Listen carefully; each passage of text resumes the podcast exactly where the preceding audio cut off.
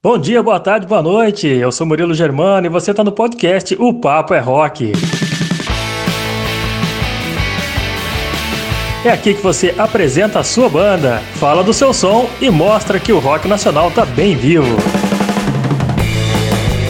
Hoje o papo é com Dani Buarque, ela que já foi repórter, DJ e hoje é vocalista e guitarrista da banda Demonic de São Paulo, uma banda formada apenas por garotas que faz um grunge bem louco e vai bater um papo com a gente sobre os novos rumos da sua banda.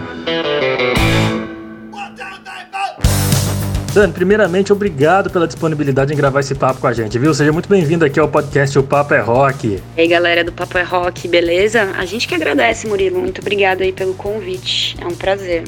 Imagina, Dani, a gente que agradece você é, é, disponibilizando seu tempo para poder bater um papo com a gente e com os fãs do Demonic que estão na escuta do nosso podcast O Papo é Rock. Olha só, conta pra gente quem que te inspirou em ser uma guitarrista. Eu sei que assim, é uma pergunta meio, meio clichê, meio ampla, mas conta pra gente como é que foi o incentivo para você começar a tocar guitarra. Veio da família, dos amigos? Qual que, e qual seria também, no caso, uma, uma, um artista do rock que te inspira a fazer esse som? Olha, eu não tive assim uma pessoa específica que eu olhei e falei quero ser quando crescer. Foi uma série de coisas assim. Eu sempre fui uma criança muito musical, eu sempre gostei muito de ouvir música, sempre gostei de cantar. Sempre cantei muito mal, sempre toquei tipo assim, talento nato, não tive. Tudo que eu sei hoje assim foi de estudar, foi de praticar, é, foi de insistir e me conhecer e colocar a cara tapa, sabe? Mesmo quando não tinham pessoas que me achavam boa no que eu fazia, ir lá e fazer mesmo assim.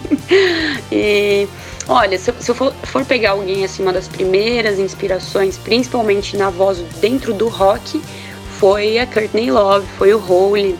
Eu sempre é, quando eu entrei, não, eu não sempre gostei de rock, né? Foi uma coisa que, sei lá, acho que com 13 anos que eu comecei a ouvir mais.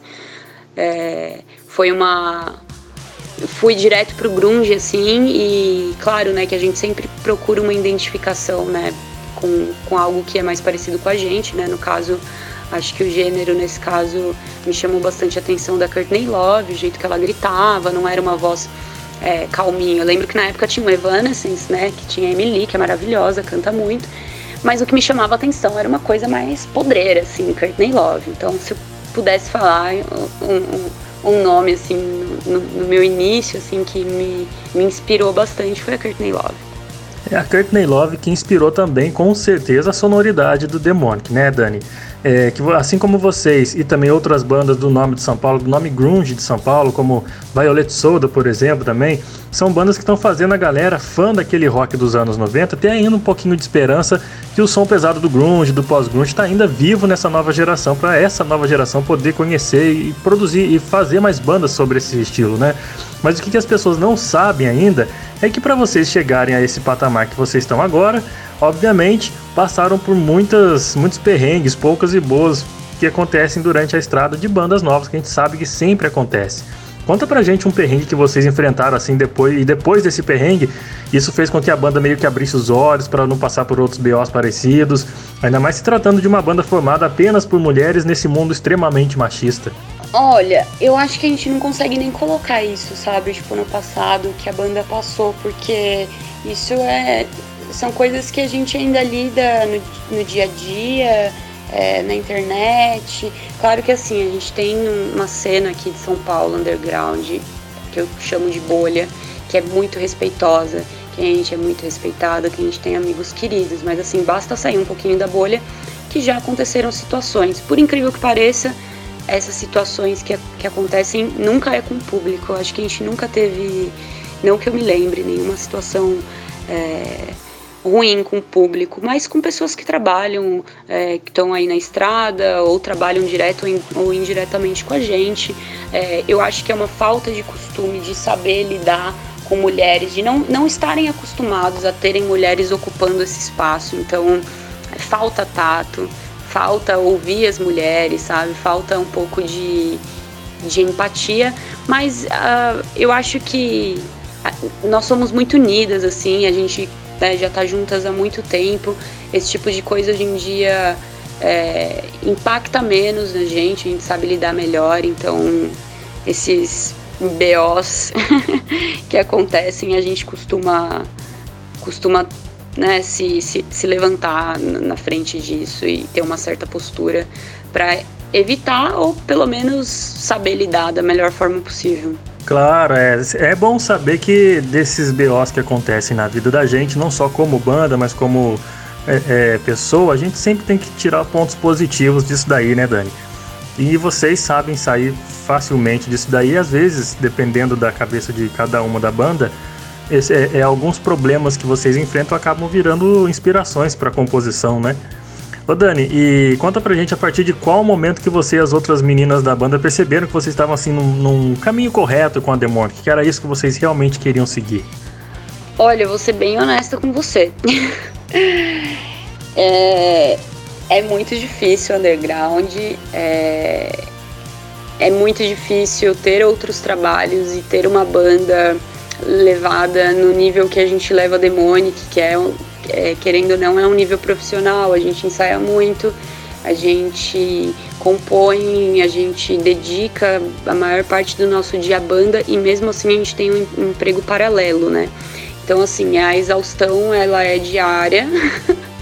a gente sempre se pergunta se a gente está no caminho correto. E até agora a gente acha que a gente está assim, porque a, a intenção sempre foi fazer o que a gente ama. É, é, diferente de ter uma intenção de ser famosa ou ganhar muito dinheiro. É, a gente não tem uma ingenuidade de vamos ser milionárias e, e, e, ser a maior banda do mundo, entendeu? Mas a gente quer viver disso e quer fazer música porque é uma coisa que faz a gente feliz. Então, no momento, o caminho correto é esse: é fazer música e é o que a gente está fazendo. É fazer o que gosta, né, Dani? Poder tirar o seu, seu sustento daquilo que você mais gosta de fazer, no caso de vocês, fazer música, fazer viver de arte, né? Porque é muito difícil em todos os lugares desse mundo, principalmente aqui no Brasil, para uma banda de rock, né? E como é que você define assim, Dani, é, qual que seria o propósito que a banda pretende passar para essa nova geração de bandas novas que estão surgindo, tendo em vista que hoje não se tem muita banda inovadora, até porque tudo vem de uma inspiração, né? Todas as bandas que, que surgem no momento sofrem com comparações do passado, não tem como também, né? Então, como é que você acha que a, que a moçada nova, que essa geração nova, pode enxergar o trabalho de vocês? Então, Murilo, eu acho que 2020 é, a gente tá numa época que é muito raro uma banda não sofrer comparação com outras, né? Até como referência, assim. É, é engraçado que a gente, quando vão comparar o nosso estilo de som, só compara com bandas com mulheres no vocal, como se isso fosse um gênero musical, né? Isso é engraçado. A gente acha isso engraçado. Então, o que eu poderia falar que a molecada poderia enxergar a gente é como uma banda de rock, sabe? Não uma banda de mulheres, uma atração, sabe? Ah, é banda de mulheres, é banda de mina. Mas normalizar isso, eu acho que é uma banda de rock, é uma banda de rock que faz um som é, de dentro para fora. A gente tem a única, exclusiva intenção é de fazer música, é de se divertir, é de botar sentimentos para fora, tanto ruins quanto bons. E é isso que eu acho que a gente gostaria de transparecer. Eu creio que é essa inspiração que vocês estão passando para a nova geração de bandas aí de São Paulo que estão surgindo, né? É poder não se importar com, com rótulos que as pessoas te dão, e sim poder expressar o que vocês sentem através da música, né? Vou dando uma perguntinha rápida aqui que a gente sempre tem curiosidade de saber de entrevistados, principalmente de pessoas que vivem esse, esse ambiente de bandas individualmente, o que, que não pode faltar na sua playlist musical? O que é aquilo que te inspira e você escuta sempre?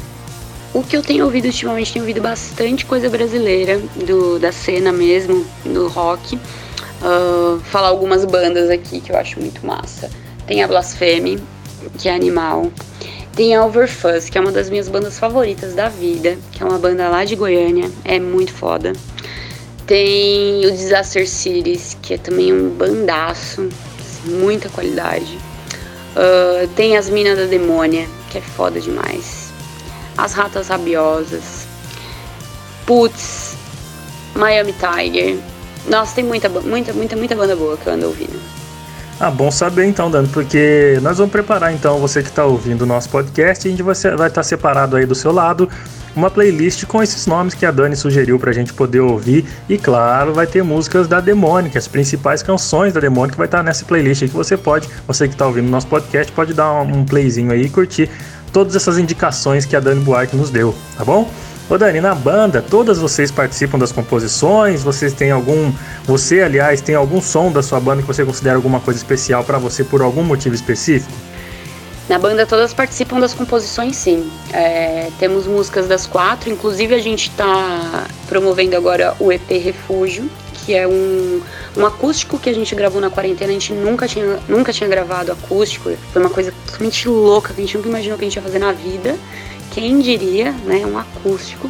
Mas a gente lançou uma versão é, voz-violão de uma das músicas do nosso álbum, né, que saiu ano passado, Deuspício. E aí o Rafa Ramos, né, da nossa gravadora, falou: Poxa, por que vocês não fazem um EP, né? Já que tá na quarentena, faz um EP acústico. E aí a gente escolheu fazer uma música de cada, né? Todas as músicas a gente compõe juntas, mas é, algumas delas nascem de alguém, né? Então, por exemplo, a Engenai nasceu da baterista, ela veio já com a base pronta. É, a Maldizer nasceu comigo, que também vai ser, uma, vai ser a última do EP. A Just Mad nasceu da Alê. E uh, aquela mina nasceu da John. Então tem uma música de cada nesse EP. para representar bem isso mesmo. Cada uma no seu universo, dentro da sua casa, fazendo a sua música.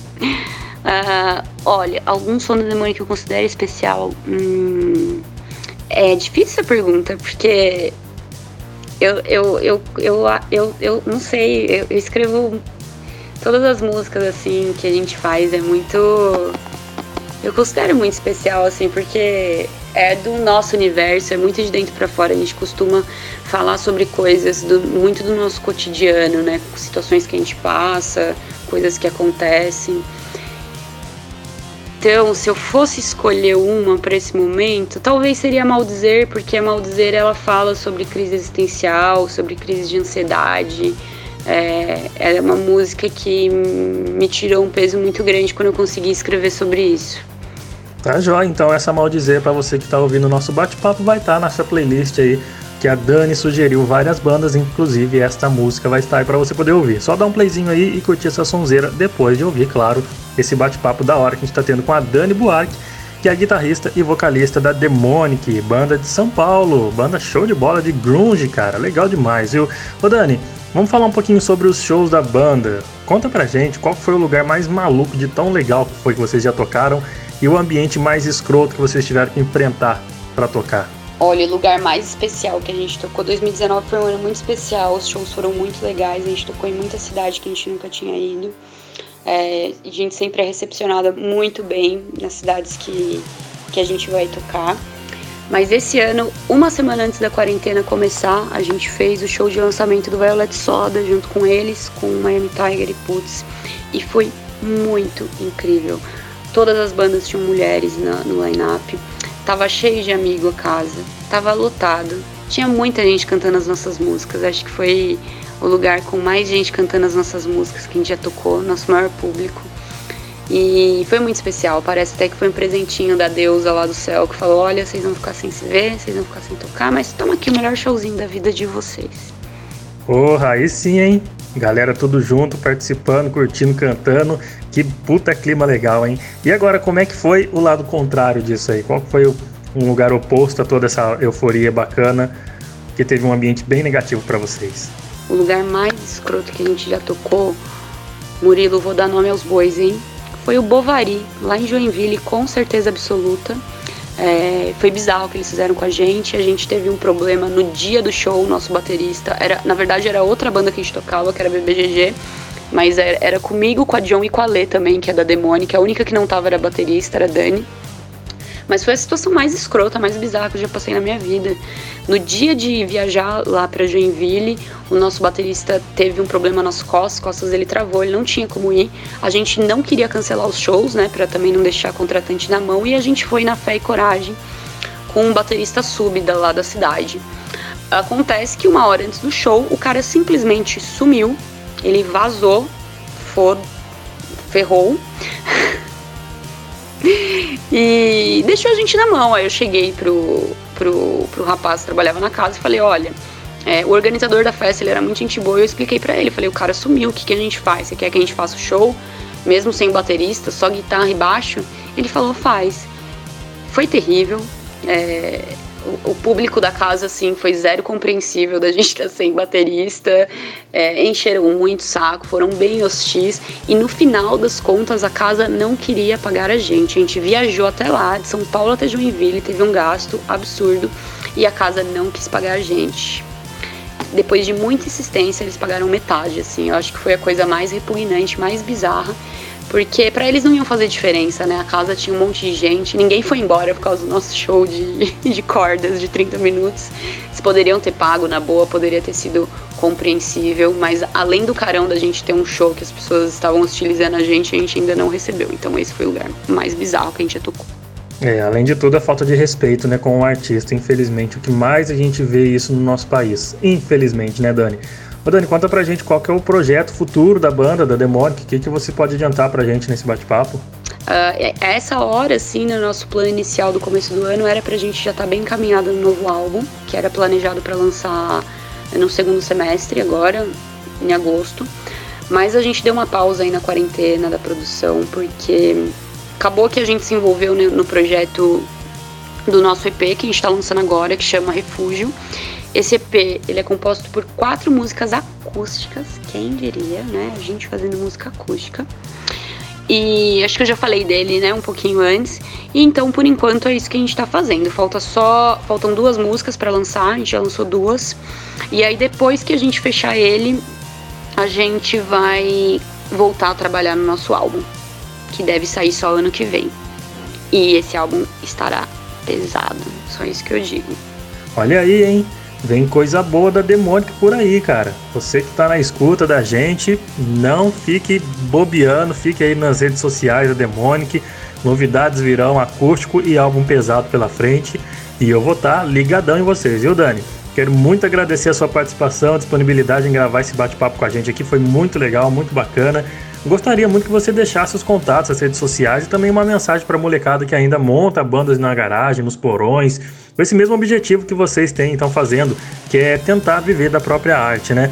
Você e a Demônica ainda tem muito pela frente, então pode deixar com propriedade uma mensagem bem real do que vocês já passaram, estão passando e o que vocês ainda vão passar, né? Que você logicamente não sabe, mas pode deixar uma mensagem bem motivacional para essa garotada que está montando bandas novas hoje em dia.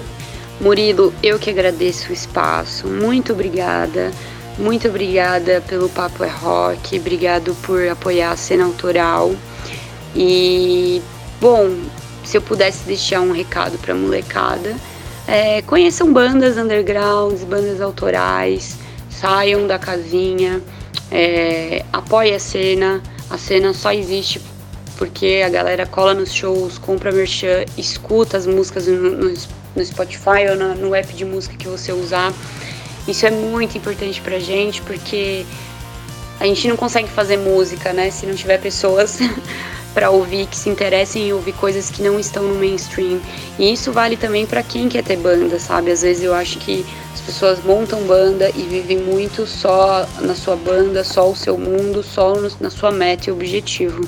Eu acho que a gente precisa pensar mais no coletivo, é, ouvir mais as músicas das bandas, é, dos nossos amigos, é, colar nos shows, né, quando essa pandemia passar, claro. Mas assim, buscar formas de apoiar, sabe? Postar no stories, é, comentar nos vídeos do YouTube, mostrar para os amigos as coisas boas. Tem muita coisa boa no underground, tem muita coisa boa, é só questão de, de procurar mesmo.